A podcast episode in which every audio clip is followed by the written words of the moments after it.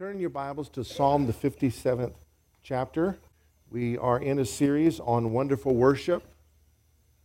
And the name Wonderful Worship isn't a class on grading worship services. You know, that was a 10 today, or that church always has 11s, or not so much. But it's about worshiping the one whose name is wonderful. It's the worship of the wonderful one. Wonderful. He's wonderful, and we worship him. Wonderful worship. Today we're going to talk about what worship is, what it is. Somebody said, what it is. Psalm 57. is believed was written in a cave. David the psalmist in the Bible is recorded he was in a cave on two occasions, hiding for his life. It may have been either one of those occasions or related to both of those occasions or completely another occasion that wasn't written in the book. The first occasion is at the beginning of his fleeing for his life from King Saul. David was a king of Israel, but before he was king, there was a wicked king that felt threatened by him and wanted to destroy him. And in his attacks, he made David a leader. Who knows that things that bring pressure on you actually make you. Amen. The ceramic in our life, who knows of the importance of the ceramic in our life having gone through fire? Amen.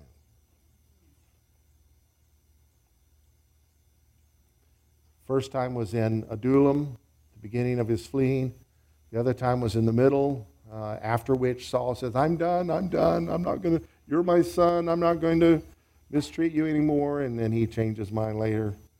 But this time, Saul went in the cave to relieve himself. The old King James is polite. He went in the cave to cover his feet. And uh, so while he's in that vulnerable position, David creeps up, he's in the cave, and cuts a big chunk out of his clothing and then later from a safe distance at another location waves the clothing on the end of a spear or something, a stick. Hey, you missing this? And used it to prove that he loved him, he honored him, not a threat to him. I could have, I could have killed you right there. The Jewish legend about Saul going in that cave, that the reason he went in that cave without checking it out is a spider had woven a web across the mouth of the cave. A cave is a hole in the ground. Who knows that? Right?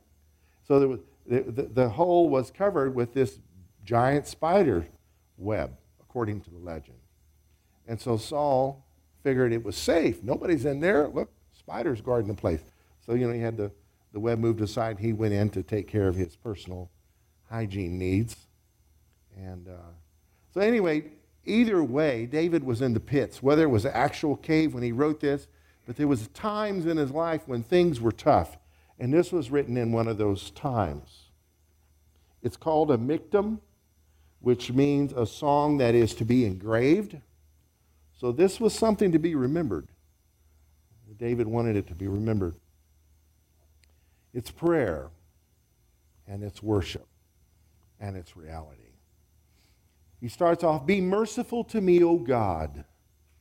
Be merciful to me.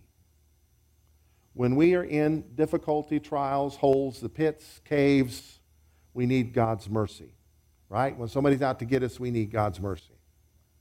When we're in problems that we've caused, we need God's mercy. Good to see you, Brian. We need God's mercy, don't we, brother?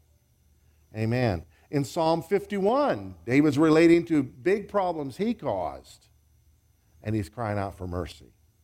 Be merciful to me, O God, be merciful to me, for my soul trusts in you, and under the shadow of your wings I will make my refuge until these calamities have passed I will cry out to God Most High, to God who performs all things for me. I'm going to cry out to the Most High God. There's none higher than He, there's no high like the Most High. Would you agree? He shall, Now look, he declares in faith, He shall send from heaven and save me. He reproaches the one who would swallow me up or would devour me. Selah, which means let the instruments play while you think about it. God shall send forth his mercy and his truth. Now, in the Christian life, we faith it till we make it. We do not fake it till we make it.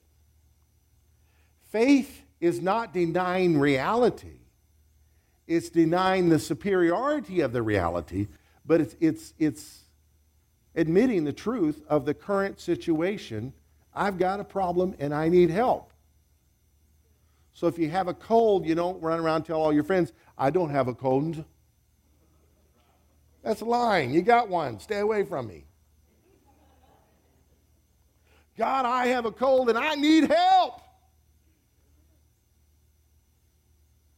Earnest cry of the honest ones. Verse 4 My soul is among lions. I lie among the sons of men who are set on fire. They're just burning to destroy me. Whose teeth are spears and arrows, and their tongue a sharp sword. You ever felt like that? That people just are saying nothing good about you and they, they want to destroy your reputation, they want to tear you down? David is lamenting here, and like in so many Psalms, he's telling the truth. He's telling it like it is, but not like it's going to be. It's like it is right now. This is how it's going to be. And in the midst of that, here comes revelation that encourages him. When we come to the Lord honest in our despair and pour out our hearts to Him, we're not whining and ranting and raving and railing against God, but we're just being honest with where we are Listen to him when you're done because revelation is going to come that's going to encourage you and going to strengthen you. It may be a word that you can use like a sword, a rhema word. It may be as simple as, hey, yeah, but the story's not over. You know, one place David was, was venting, why do the wicked prosper? Then I went to the house of the Lord and remembered I'm going to heaven and they're not. So here he is describing the problem. And then here comes revelation Be exalted, O God.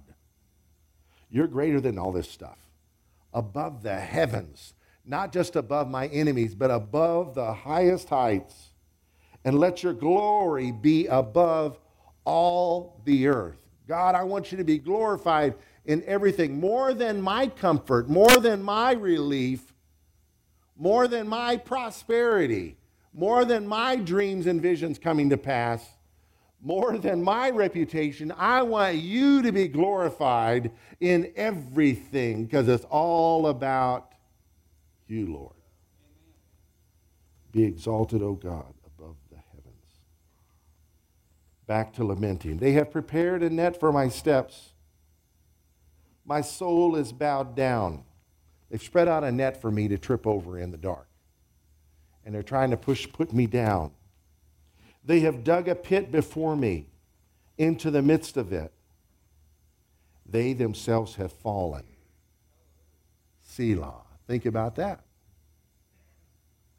The people out to destroy us or the problem out to destroy you may very well self destruct. Who knows that's true? It can happen.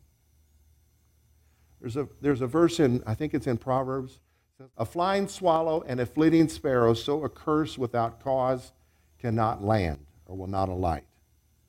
Which means a curse cannot land on you if there's no place for it to land.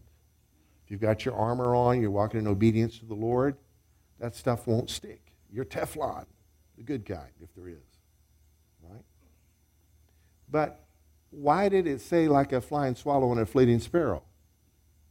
Because swallows and sparrows, if they don't find a place to land, will go to the land, last place they landed. They may even go back to the nest, back to where they came from. That's why you need to bless those who curse you, because they're in for a whipping like they didn't want you to have when it comes back on them. People do reap what they sow, and they need God's mercy. Years ago, I was um, cleaning my driveway off, and I noticed a pile of ashes in the corner of the driveway with a little arm and another little arm and a little leg and another little leg from what had been a teddy bear, maybe a panda bear of some sort of stuffed animal, and a pile of ashes in the middle. So someone had set fire to the body and head of a little stuffed creature on my driveway. I mean, the driveway was scorched there. And they didn't mean for the evidence, I guess, to be left behind. And I saw that, and I thought, you know what? I'm going to pray. Lord, if somebody's trying to work witchcraft on me, I know it's not going to stick. Would you have mercy on them? Because if they continue in this vein, it's not going to be good for them. It's going to destroy them. While they may think they're getting control of the elemental spirits of the earth, that's the temptation, those things slowly are taking control of them, and one day they'll lose the will to live and maybe even end it all. Remember the story of Jesus casting demons out of the demoniac in Gadara? And he gave them permission to go into 2,000 pigs. And the Bible says the pigs ran off a steep place into Galilee and drowned. You know what's so mysterious about that story? Pigs can swim, they float. Who knew pork was lighter than water? But they can swim. I think they committed suicide. They were no match, their little wills were no match for the will of demons. Destroyed them. Where the demons go after that, I don't know, and I don't care. They're not sticking here. So, those that are out to get you will sooner or later fall into their own mess. But what do we do? Verse 7 My heart is steadfast. Oh God, my heart is steadfast. I will sing and give praise. Awake, my glory. Awake, lute and harp, stringed instruments. I will awaken the dawn. I'm going to get up early and put my steadfast heart to work in praising the Lord. I will praise you, O Lord, among the peoples. Verse 9. I will sing to you among the nations. I'm going public. I'm going international. I am going to worship God. I'm going to come out of this, and folks are going to know about the goodness of God. For your mercy reaches unto the heavens, and your truth unto the clouds. I mean, here we are, how many centuries later and thousands of miles away, and we are hearing David this morning reading in another language his worship of God. Did it not come to pass for him? For your mercy reaches to the heavens and your truth unto the clouds. Thank God for his mercy and thank God for his truth. Mercy without truth will lead you down a path of destruction. And truth without mercy will destroy you. Truth exposes lies, truth exposes sin, truth exposes the need for justice. But thank God mercy came, robed in flesh, and paid the price for us so that God's truth would bring life and not death because of his mercy. Be exalted, O God, above the heavens. Let your glory be above all the earth. Let's pray. Father, I pray in the name of Jesus that your word would bring life to all in this room and beyond. Lord, it is said that we will remember maybe 8% of what we hear the following day. Lord, may that not be the case today. In Jesus' name, amen. Wonderful worship is what it is not is where we'll begin, and then we'll declare what it is. Wonderful worship is not dependent on pleasant circumstances. What is wonderful worship dependent upon? It's dependent upon the one who's wonderful, the one whose glory is above the heavens, the one whose mercy and truth is everlasting, not dependent on what I desire. 1 Thessalonians 5 16 is the second shortest verse in the Bible. Every kid in Sunday school wanting to memorize a verse and get a quarter will memorize John 11:35, the shortest verse. Jesus wept. Here's the second one. Rejoice always. Not some of the time, not when it's easy, but always. Rejoice. Rejoice. Tim Wilson, missionary to Mexico, Tim and Emma, been there for years. Anytime you cross paths with Tim, his greeting word is rejoice. you know he's going to say it. Always rejoice. Celebrate. Pray without ceasing. Always pray. I shared in the first service, some people don't do this, and then when something tough happens and they need to pray, they won't do it because they don't feel worthy. Well, I haven't been a person of prayer and I'm just going to have to tough this one out. No.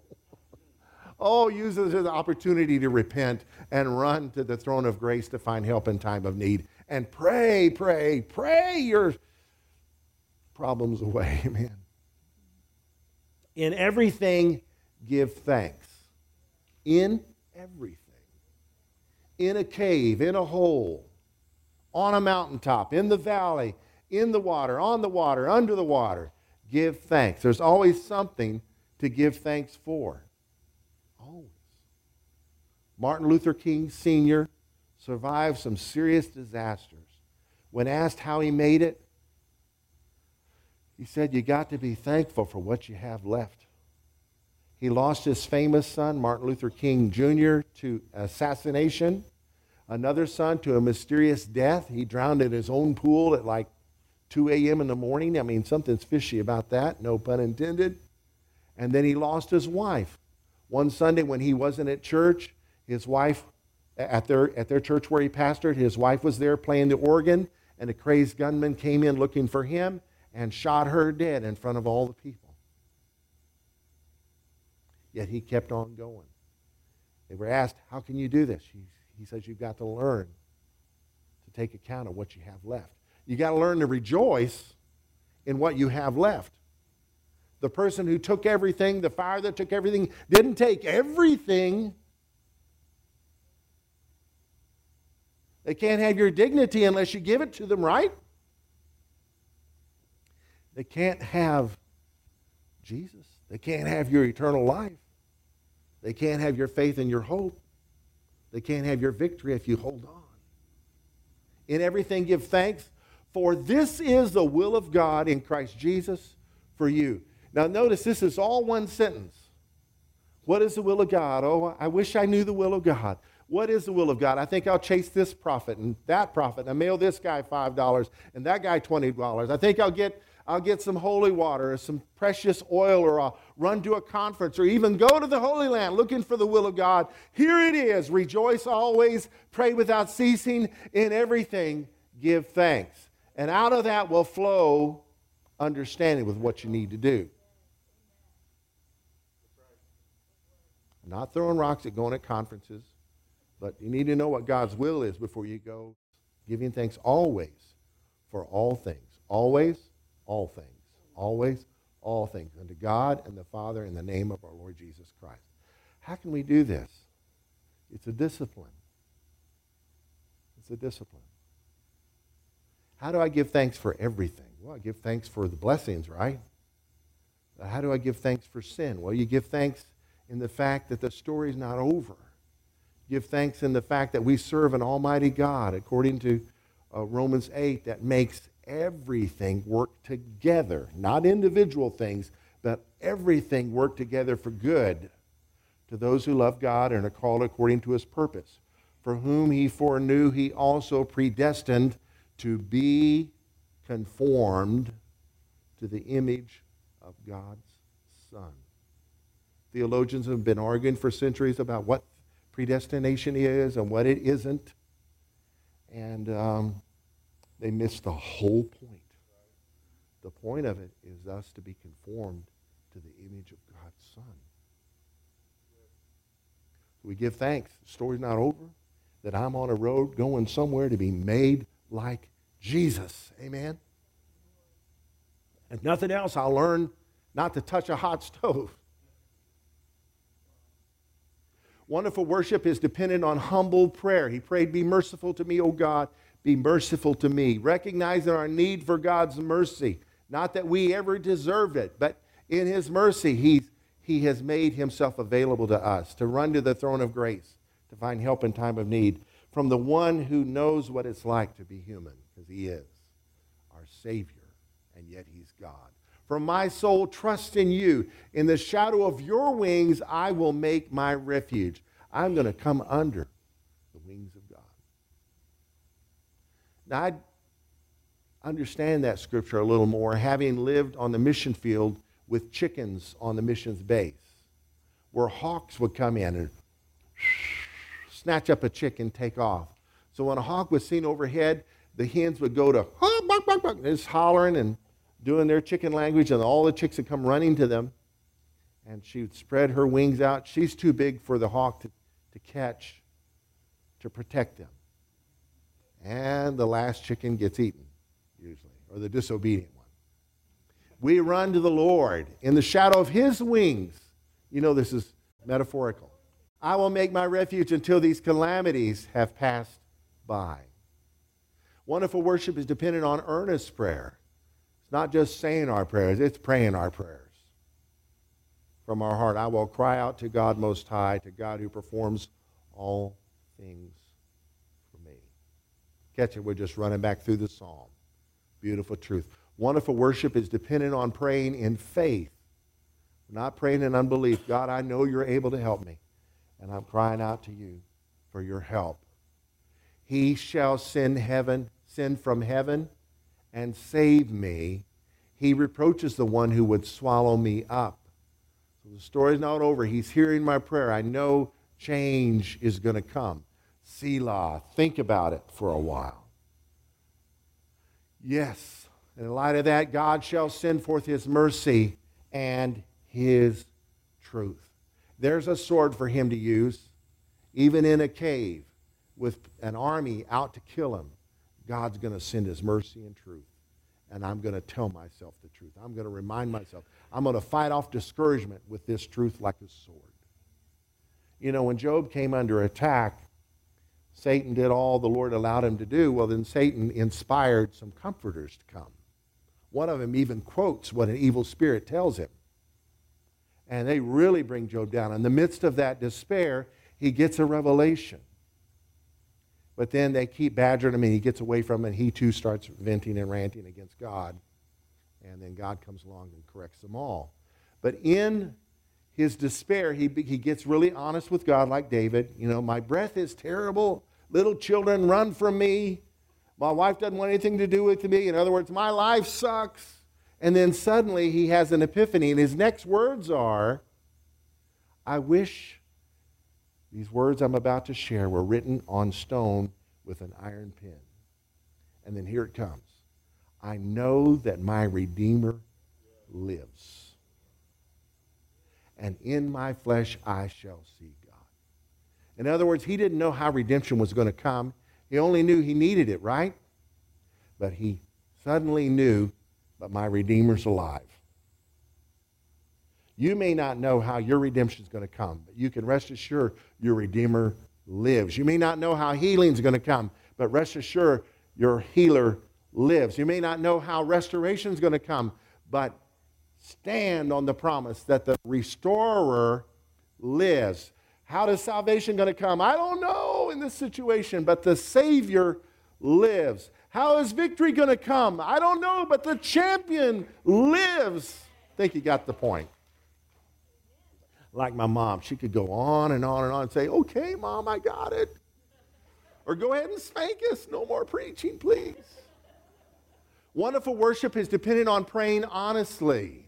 My soul is among lions. I lie among the sons of men who are set on fire, whose teeth are spears and arrows, and their tongue a sharp sword. They're preparing a net for my steps. My soul is bowed down. They're trying to knock me down. They have dug a pit before me And then here's the epiphany. In the midst of it, they themselves have fallen. You know, people do not sin and get by with it. Never take God's mercy as a license to do wrong. Understand, He's giving you a chance to repent before the hammer falls. Now, boy, would it ever fall. And in history, we see it. In history, God is so merciful in the corporate realm, it sometimes his justice takes, takes seems like centuries. But oh, boy, when the hammer falls, does it ever. And you know what? Even then, people will not repent. Wonderful worship is when we seek for God's glory. Be exalted, O God, above the heavens, verse 5. And he ends with the same words Let your glory be above all the earth. As I said before, not my comfort, not my relief, not my victory. I want your glory, you to be glorified in this situation. That's what makes worship powerful, because we're worshiping the one who's wonderful, whose glory is worthy. Wonderful worship is when we totally commit to praise. How committed are we? My heart is steadfast, O God, my heart is steadfast. I will sing and give praise. Your bulletin has this version. I think it's the Old King James. My heart is fixed, O God. My heart is fixed. I will sing and give praise. My heart is fixed. Colossians 3 tells us to set our affections on things above. What is your heart fixed on? Is it fixed on your defeat? Is it fixed on your despair so that you can have an excuse to blame your destruction on? They did it to me. Some people do that. Was it fixed on God and His glory? Don't stop fighting we shall overcome. Wonderful worship is when we make worship our first priority. Awake my glory, awake lute and harp. I will awaken the dawn. Now, sometimes I read some commentaries in preparing for a sermon to get fed myself. I hear other people preach, and I think one of the commentaries I read alluded to the fact this may have been David telling his heart to sing to him and that maybe this was a wind harp. And I thought, wind harp, what is this? So I did a little research and found out that the Greeks, ancient Greece, is credited with inventing the Aeolian harp, A E O L I N. And when the wind blows, it sings. Would you like to hear one?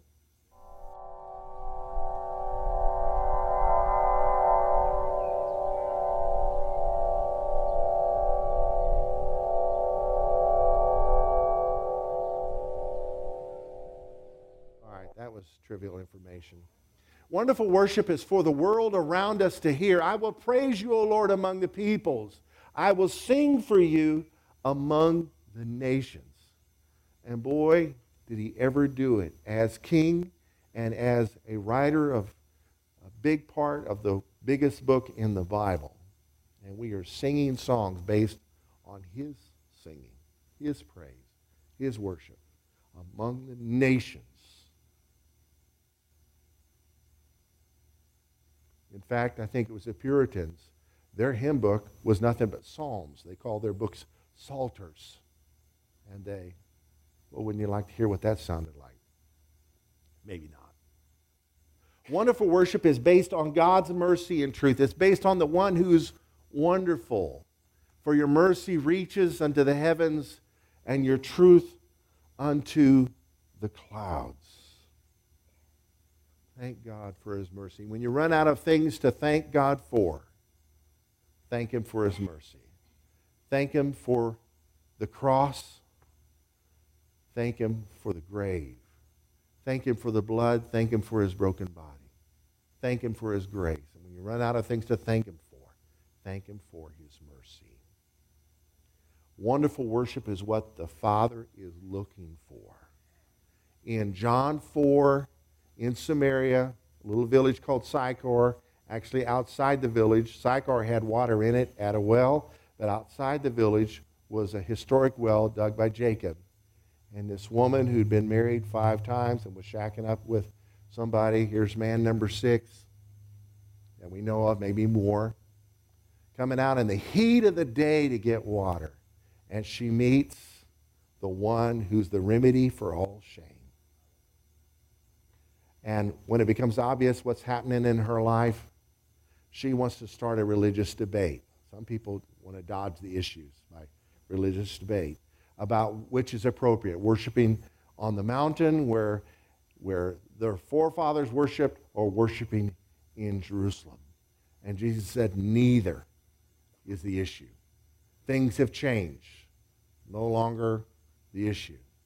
He said, The hour is coming and is now here when the true worshipers will worship the Father in spirit and truth. For the Father is seeking such people to worship him. Are we, am I, are you the kind of worshipers the Father's looking for? Does he say, Oh, look, angels, here he comes, here she comes, here they come? This is what we've been working for. This has been the plan of redemption from the beginning of time. My people to worship me in spirit and truth. Wonderful worship is what the Father's working for. The psalm concludes with the words Be exalted, O God, above the heavens. Let your glory be over all the earth.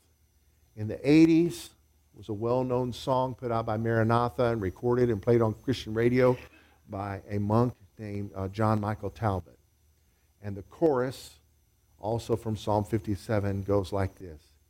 Be exalted, O God, above the heavens. Let your glory be over all the earth.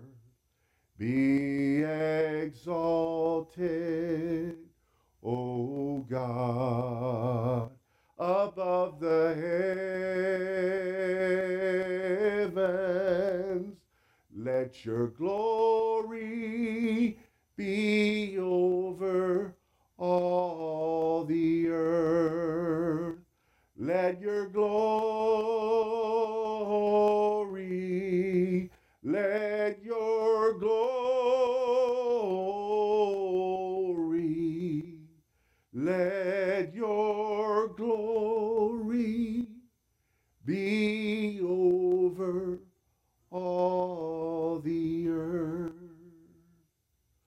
Be exalted in our lives when things are good and when things are not.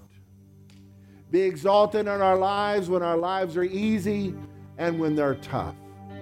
Be exalted in our lives when we're in a cave, in a pit, in a hole, or on the highest mountains of victory. Be exalted, Lord. We want to worship you always. We want to rejoice in you always. Make us the kind of worshipers you're looking for, Lord. And Lord, I pray for those here in their life, Lord, circumstantially, they, there's nothing to see from their circumstances as reasons to give you praise, Lord, because they're just surrounded by problems. Maybe they're surrounded by the walls of a cave or the bottom of a hole. I pray, Lord, that they would see the value of worshiping today, being honest with where they at and as they worship you, Lord, I know you're faithful to give them a revelation, an epiphany, a sword to fight through the fog of despair. Jesus.